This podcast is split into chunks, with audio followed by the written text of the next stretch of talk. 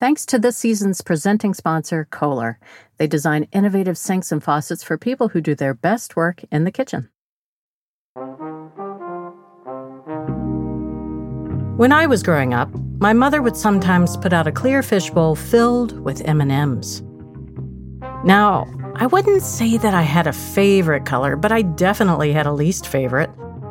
I was chatting about this recently with Willa Paskin, the host of Slate's Decoder Ring podcast. I probably separated them out and gave them to somebody else, you know, the tan M&Ms. You set aside your tan for somebody else to eat because you didn't want them. Yeah. I mean, who wants tan food? Turns out I wasn't alone. Eventually, even M&M didn't want tan food. In 1995, the company held a contest to replace the tan color with either pink, purple, or blue, and blue won. The contest generated a huge amount of attention. Willa and I both remember it. Can I tell you my M&M story? Please tell me your M&M story. I was in high school or middle school. It was like I think there was like four of us wearing like our pea coats. It's very like the 90s.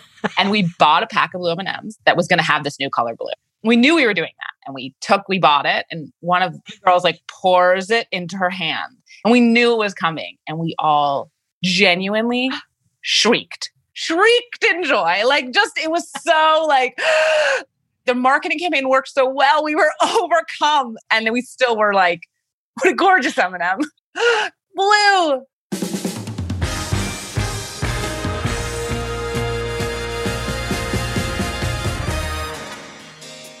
These days, finding blue candy probably won't cause a shriek of adolescent joy.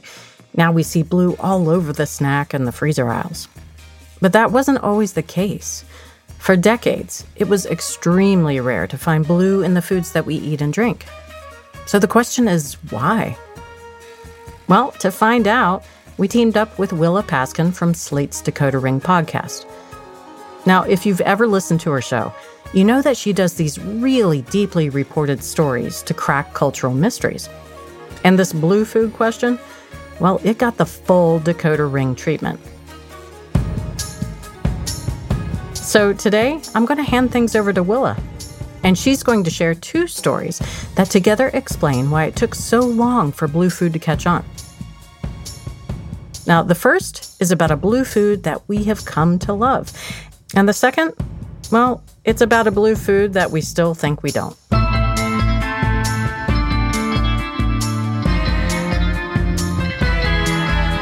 From America's Test Kitchen, I'm Bridget Lancaster, and this is Proof.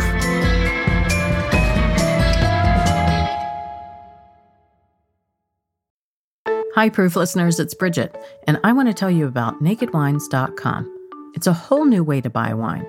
NakedWines.com will ship delicious, affordable wines directly to your home, all from independent winemakers worldwide. It's a great way to try new wines with no risk, because if you don't like a wine, they have a completely hassle free money back guarantee. And that's even if you drank the whole bottle. On their website, you can read reviews from other wine drinkers, and you can find advice for what wines to pair with your favorite meals. Go to nakedwines.com slash proof for $50 off your first order.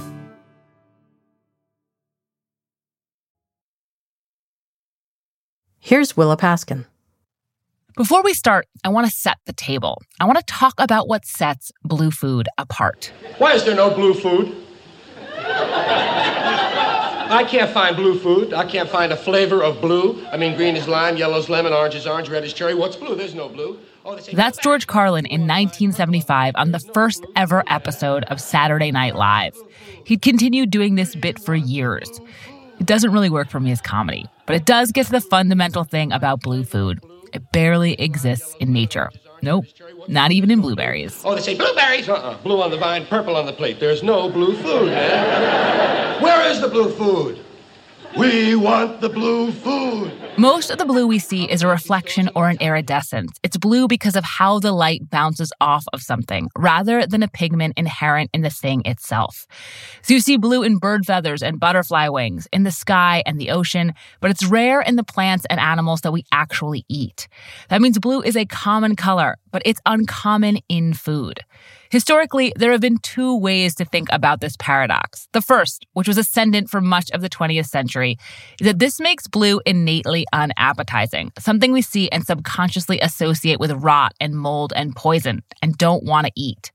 But the second, which has always been lurking around, is that this unusualness might, in the right circumstance, make blue special, make it stand out, make it exciting.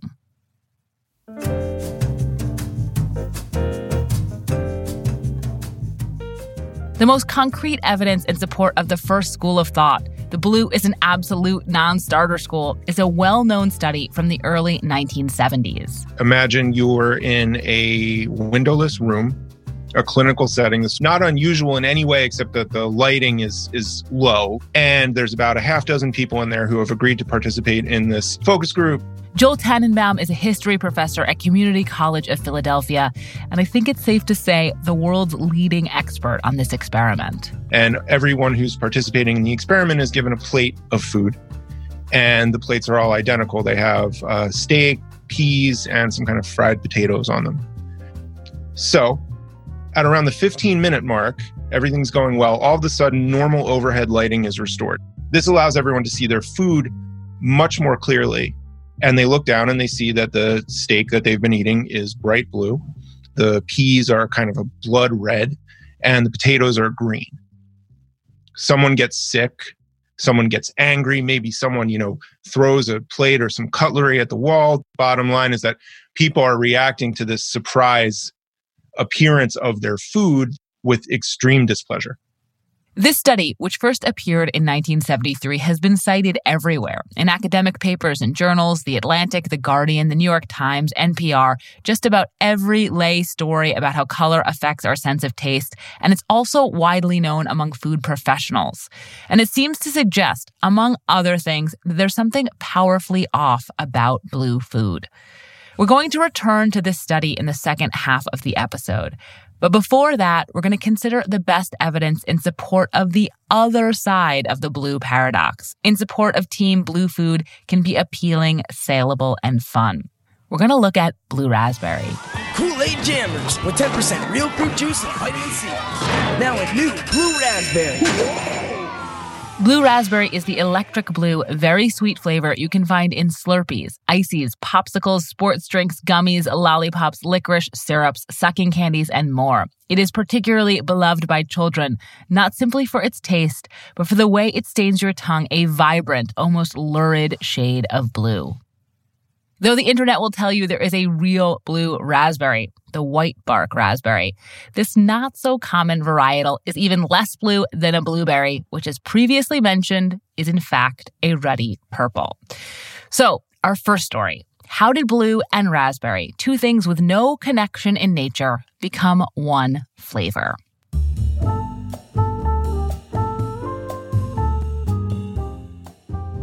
So I want to begin at the moment we became capable of making blue food in the first place, with the invention of synthetic dyes. In the 1850s, chemists were playing around with coal tar waste and actually discovered that they c- could create dyes from coal tar waste.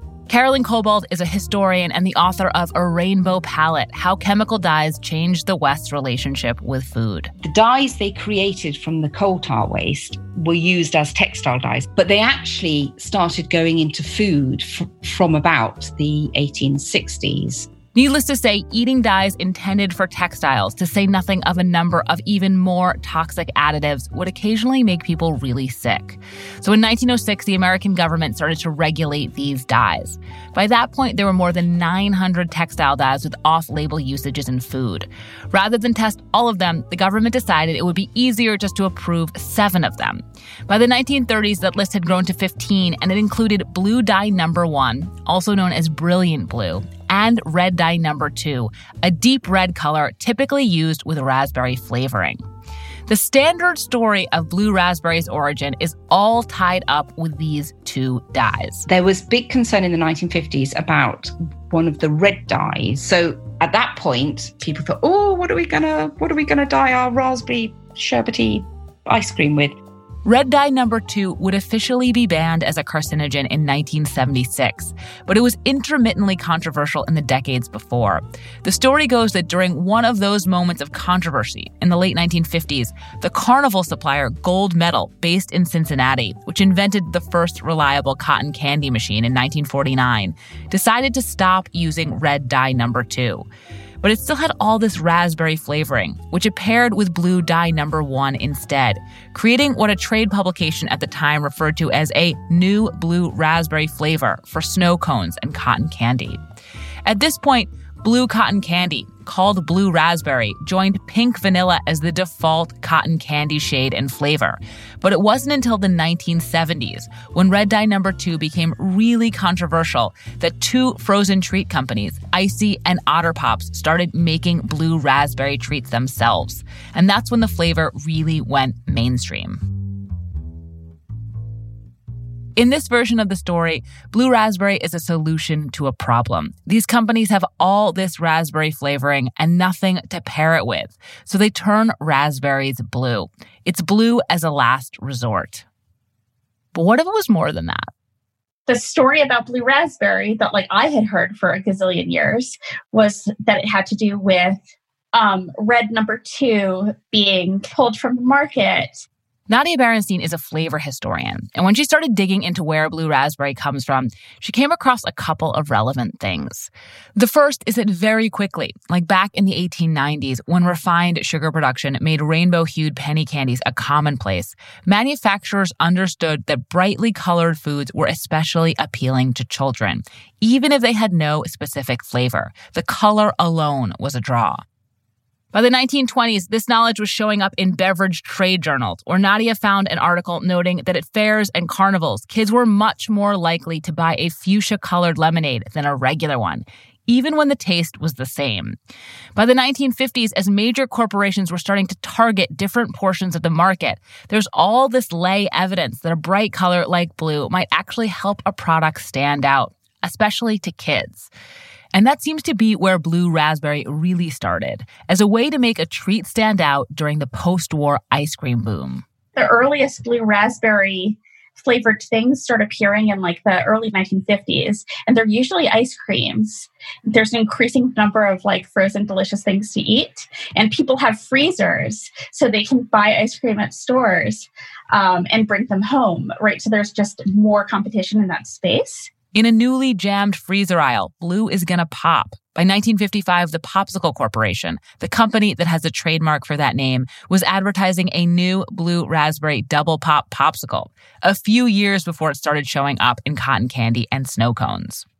But there was another thing inspiring blue raspberry as well the 4th of July. I think that the desire to make red, white, and blue frozen ice cream desserts is like a thing that kind of like births blue raspberry. The first ads that Nadia has seen that mention blue raspberry are for tricolored patriotic treats in red, white, and blue, where the blue is blue raspberry. You can still buy patriotic themed ice cream concoctions like this. This past summer, I got a July 4th themed carton with vanilla for white, some kind of strawberry swirl for red, and for the blue, of course, blueberry chip.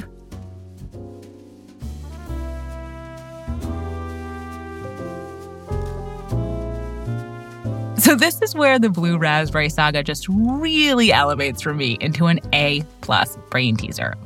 If Blue Raspberry was not created to deal with this glut of raspberry flavoring, but instead to fill out the American flag, why isn't it blueberry? I know I've said blueberries are not really blue. And sure, there's some poetic justice in blue, which does not naturally exist in fruit, being so closely associated with a totally made up fruit. But come on, why not blueberry?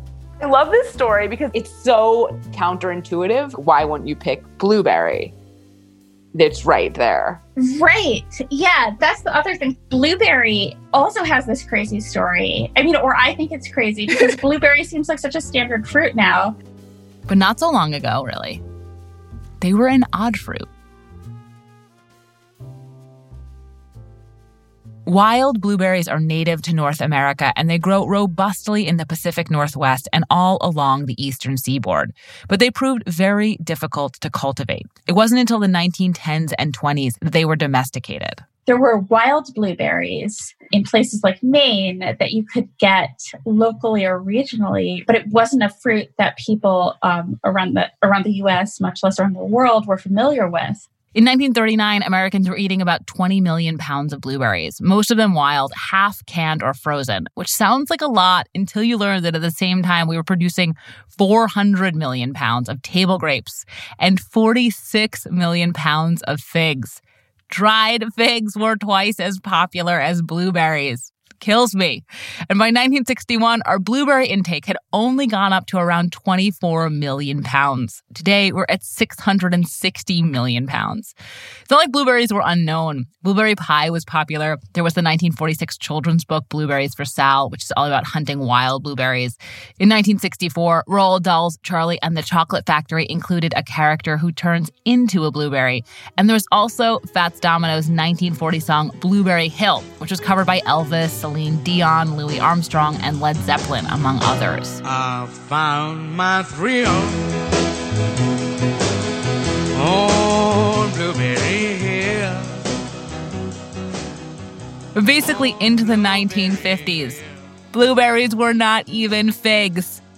There was just whole swaths of the country where using a raspberry to connote blue instead of a blueberry would not have been the affront to common sense that it is today. By 1980, though, the world was starting to look more familiar, blueberry wise. That year, Jelly Belly, a company that had existed since 1898, finally developed its very first blueberry flavored jelly bean when they needed a blue colored bean to include in a red, white, and blue display from Ronald Reagan's inauguration. Still, all these years later, blueberry remains a relatively rare candy flavor. It's not nearly as common as artificially flavored grape, cherry, strawberry, or even blue raspberry. You can get blue raspberry Jolly Ranchers, for example, but not blueberry ones. I find it difficult to even conjure up its taste compared to these other artificial flavors. It's like the space that a blueberry candy should be. It's not there because blue raspberry is there instead. All of this suggests that the blue food debate should have been over in the 1970s when blue raspberry became a best selling freezer pop flavor. But oddly, that wasn't enough to put blue over the top. It would take another 25 years for blue to get out of the freezer section. And the reason why is where we're going next. After the break, Willa finds out why it took another 25 years for blue to get out of the freezer section. Many people are stuck at home, including us at America's Test Kitchen. Welcome to America's Test Kitchen at Home. It's a good day today. Just gonna put this in our food processor and buzz it for five to seven pulses until it's coarsely chopped. I'm gonna plug it in too, that's always good. And again, things may catch on fire. It happens. Holy cow, I'm doing this. Okay, I got this. Which means a lot of us are spending more time in our kitchens. Upgrade your kitchen with Kohler's Iron Ridge Farmhouse Kitchen Sink. It has a sloped bottom and it's made of heavy duty enameled cast iron. This sink is designed to stand up to the hardest working kitchens and look beautiful while doing so. If you're cooking at home more than ever, you might as well enjoy it. Learn more at Kohler.com. For 30 years, OXO has made thoughtfully designed kitchen tools to make every day better. And Senior Product Manager Jamie Levy says the new OXO Brew 8 cup coffee maker can make your coffee better too. We take so much pride in the work we do here, the thought we put into our products, the products we put on the market. The feature that is designed to allow you to brew into a mug is really a great feature. It's nice to be able to brew directly into your mug and you don't have to like hack the machine to be able to make that work. It actually was designed to allow that. Brew a cup right into your cup with the single serve setting on OXO Brew's new 8 cup coffee maker. Shop OXO Brew products at oxo.com slash brew. That's oxo.com slash brew. OXO, better guaranteed. Hi, Proof listeners. The holiday season is here, and in New England, that means all things cranberry. Now, today I'm calling my America's Test Kitchen colleague Sam Block to hear how she likes to use cranberries. Hey, Sam. Hey, Bridget. So, I've got cranberries in my recipes. I've got cranberries in decorations, that's for sure. What about cranberries for the home bar? Feeling like a cocktail. Well, I have just the recipe for you. It's called the New Englander, and it's a combination of cranberry shrub syrup, a little bit of lime juice, and some seltzer to make it nice and effervescent. So, there's no alcohol in it? There is none. I love that. Even though it's spirit free, it still has lots of holiday spirit in it. Get in the spirit this holiday season with the help of Ocean Spray Cranberries. For more information and recipes, visit oceanspray.com.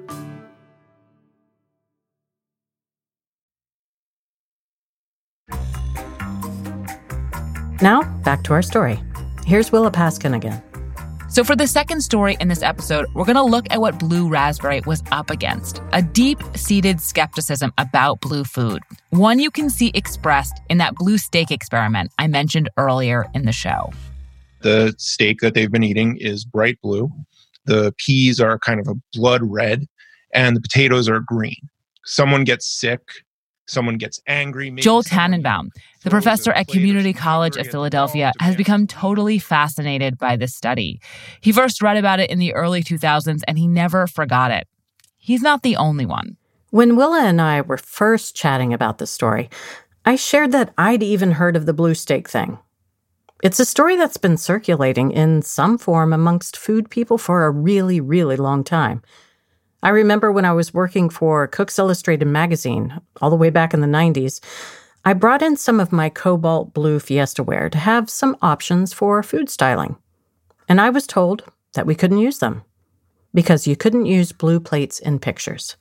As this story has been swirling around food people, it's also been popping up in popular science pieces about blue food and sensory studies, the field that looks at how all of our senses, not just our taste and smell, impact how we experience flavor.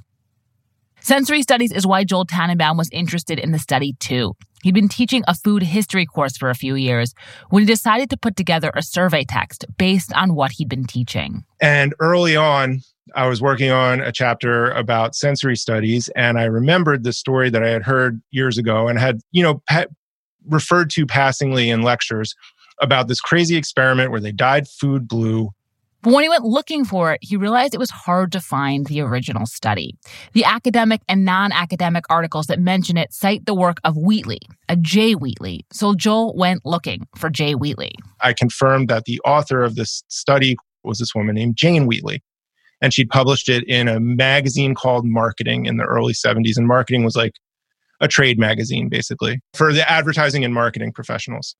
Jane Wheatley has gone on to have a long career in journalism, but in 1973, she was just an editorial assistant, the most junior title at a magazine. The piece she wrote, a cover story, was titled Putting Color into Marketing. I had to get a friend of mine who's at uh, a university in the UK to check this thing out of the British Library in their reading room, scan it for me, send it to me. But I finally got my hands on this article, on a PDF of this article, and I was so excited. And when I finally got to it, the whole recount of the experiment was, you know, was in the passive voice, and it wasn't attributed. Uh, it's the strangest thing. It's just sort of an anecdote. In other words, the blue steak study. It doesn't seem like it really happened.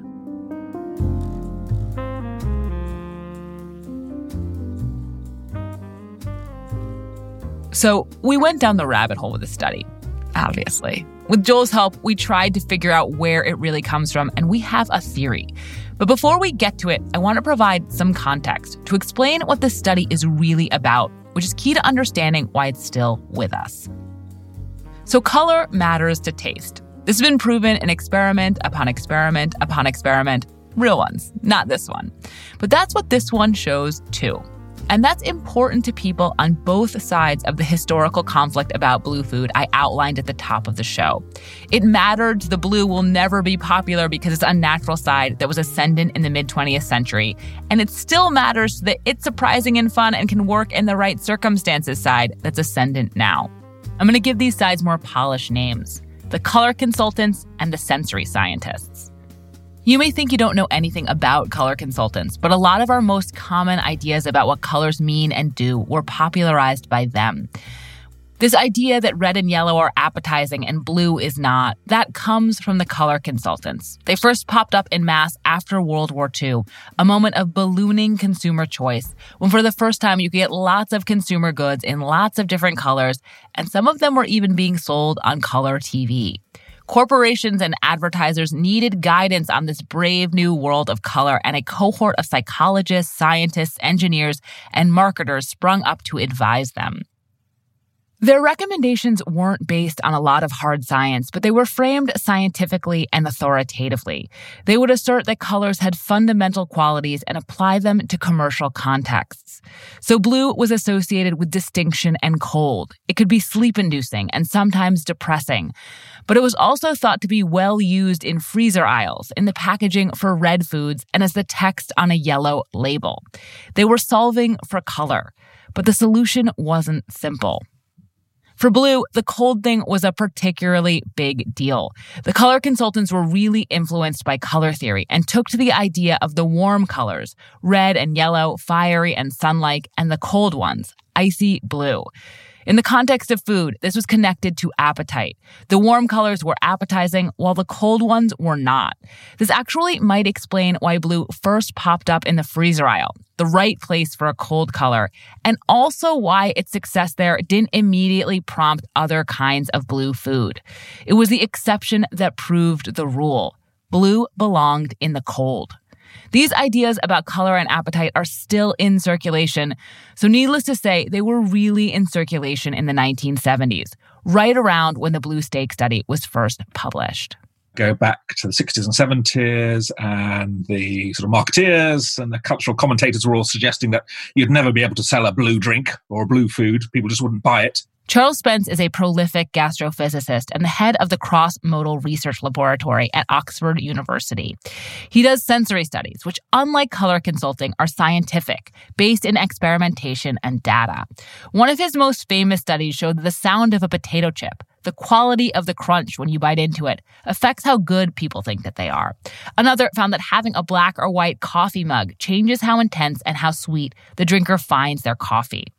Spence has done a lot of work with Blue and companies developing Blue products, and he thinks that in the right circumstances, Blue food can work really well, set the product apart, and work outside a taster's expectations. But even he likes the Blue steak story. You could take it as perhaps one of the most powerful examples of uh, the visual appearance of food and what it can do to us. Spence has cited it in a number of his academic papers. He shot a pilot for a TV show where they riffed on it by serving blue sushi, which he says no one wanted to eat. And in the mid 2000s, at a conference at Oxford, he put together a blue dinner for about 50 people where they played Miles Davis's Kind of Blue and served blue chicken and bread.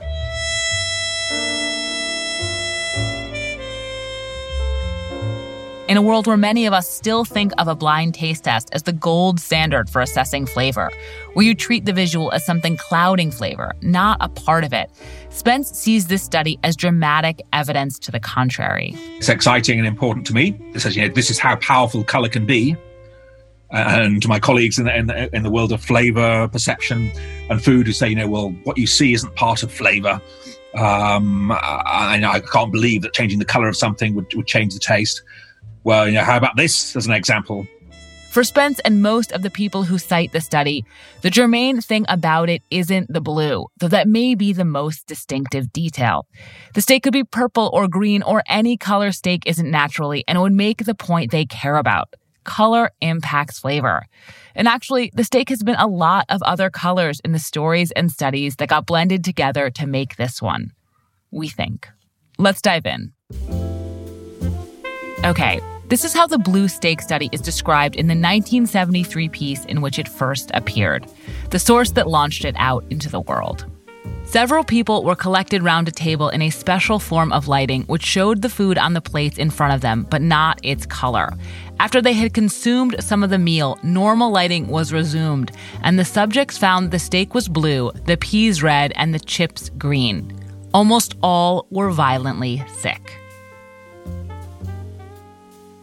That's all. There's no more detail. Its own citations don't lead to a more detailed experiment. It's an example, less than a paragraph in a multi page, many thousand word story that's basically a straight up color consulting story, trying to explain to advertisers how important color is and the various ways it works. This story does come in a paragraph about how color is contextual and memory based. It concludes by saying kids probably wouldn't have this strong of a reaction. But it also comes with a chart, a little infographic that lists in a word or two what colors mean to people in various countries. Blue is again reduced to cold. Joel had been hoping for more. If not, you know, a study with data um, then at the very least, like some concrete information about when it had happened and where it had happened and who the participants were and who conducted the study. And there was none of that. Joel tracked down the author, but she didn't remember much about it. It was almost 50 years ago, and it's just a couple sentence anecdote in a piece that's about something else. But Joel kept digging around. He talked to a lot of people, and he eventually wrote about all of it for Gastronomica. The piece, called Blue Steak, Red Peas, argues, among other things, that one of the reasons this study has proved so sticky is because it taps into our anxieties about shady food manufacturers and synthetic additives, which I think there's something to. We now have a very provisional working theory of where the blue steak story comes from. We think it's three other stories mixed together. The first one is about an early type of sensory study.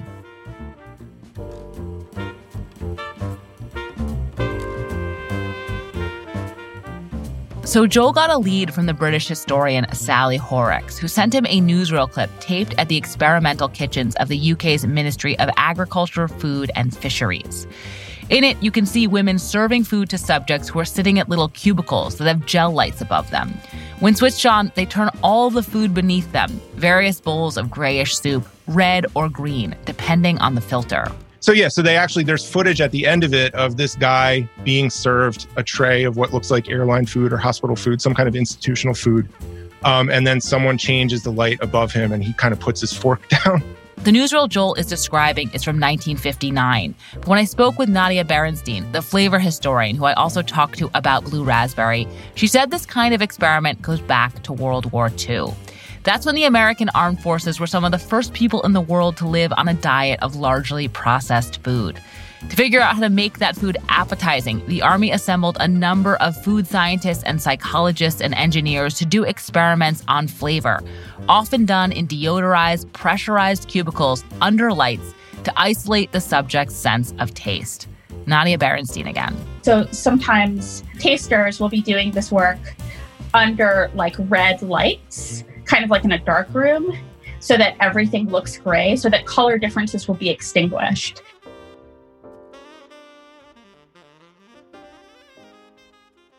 I think this is where the idea of experiments in which you shine colored lights on food comes from. But the gist is there, the details are not. The food itself is institutional and drab. There's no steak or peas or potatoes. Also, no puking. But most of those things are in the story about a dinner party attended or thrown by a man named Louis Cheskin, a big time post war color consultant. Cheskin was a psychologist, marketer, and researcher who was known for soliciting input from actual customers, for being more scientific in his methods than some of his peers.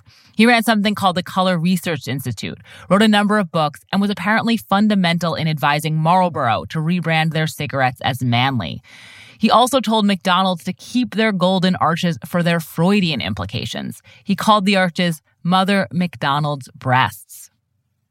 One night, after following a citation from a paper about food color, I was looking through the text of one of Cheskin's books, Colors What They Can Do for You, which was published in 1947, 23 years before Wheatley's article came out.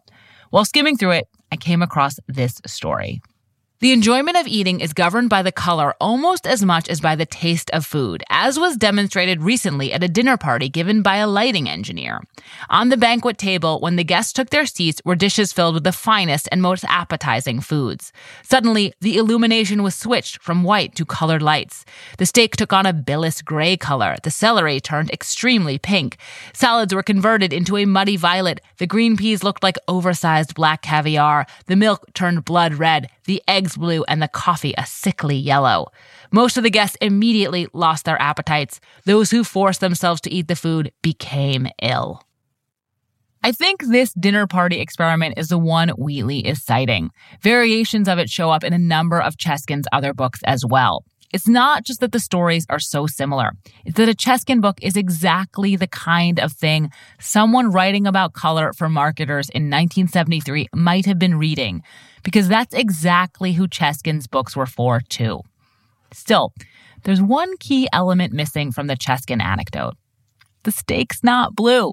How to turn blue? I think one answer might be Alfred Hitchcock.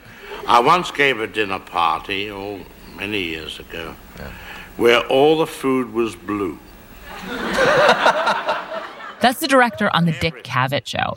He hosted this infamous party in a private room at the Trocadero, a Shishi London restaurant. It was a full meal. It was uh, chicken soup, blue, blue, blue trout, blue chicken, and blue ice cream. And when you broke open your roll, the bread was blue inside. Hitchcock threw this party in the 1930s and another one in the 1960s. But the Dick Cavett appearance was in 1972, and he also told the story in a print interview in 1970, which are both just a few years before the Blue Steak story was published. Did you explain this or did you just not comment on it? Not comment on it at all. How far? Even if the blue doesn't come directly from Hitchcock, he's not eating steak, you might have noticed, but chicken and trout. I think Hitchcock, a grade A self mythologizer and a master of the eerily show stopping's interest in blue, underscores the truth about this color, which is as at the grocery aisle, it makes whatever it touches stand out. Even a story. It's just better, weirder, more memorable because blue is involved. So that's our working theory. Sensory studies and color consulting bump into each other by way of Alfred Hitchcock to create this Frankenstein anecdote that gets passed on and on because even though it's made up, it tells us two things that are true color matters, and blue food is special.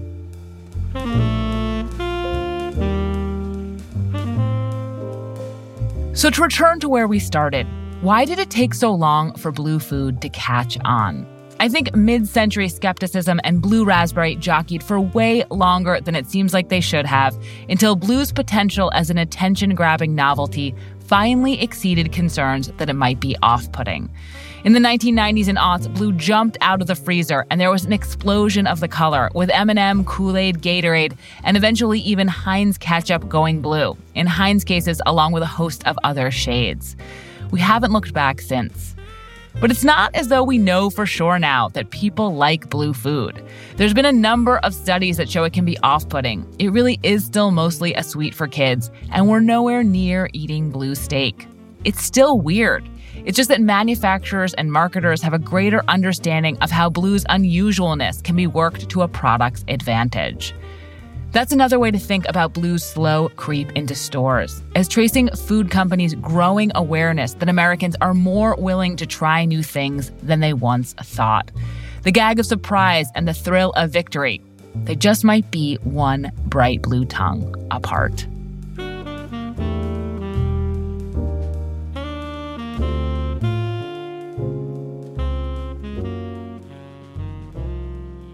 Thanks so much to Willa Paskin for taking us on this absolutely delightful deep dive into the world of blue food. Now, if you liked this story, then you'll definitely want to check out more of Willa's podcast from Slate, The Decoder Ring. She cracks all kinds of cultural mysteries on the show, from the origins of Murphy's Law to the rise and fall of the mullet. You can subscribe to The Decoder Ring wherever you're listening right now. And speaking of subscribing, don't forget to subscribe to Proof if you haven't already. That way you'll get new episodes as soon as they drop. And while you're there, why not leave us a rating or write us a review? It really helps other people find the show. Proof is hosted and produced by me, Bridget Lancaster. Our executive producer is Caitlin Kelleher. Sarah Joyner is our managing producer, associate producer Caroline Rickert. Scoring, sound design, and mixing by Matt Boynton of Ultraviolet Audio. Fact checking by Angela Yang. Brian Campbell of Signal Sounds composed our theme music. Additional music by Kyle Forrester and Jordan Pearson. Post production supervisor is Hen Margolis. Our production manager is Diane Knox. Jack Bishop is Chief Creative Officer of America's Test Kitchen. David Nussbaum is our CEO. Thanks again to our sponsors, Kohler, OXO, Ocean Spray, and NakedWines.com. Special thanks to Willa Paskin and Benjamin Frisch at the Decoder Ring team, and to Joel Tannenbaum and Isaac Turner. Proof is a production of America's Test Kitchen.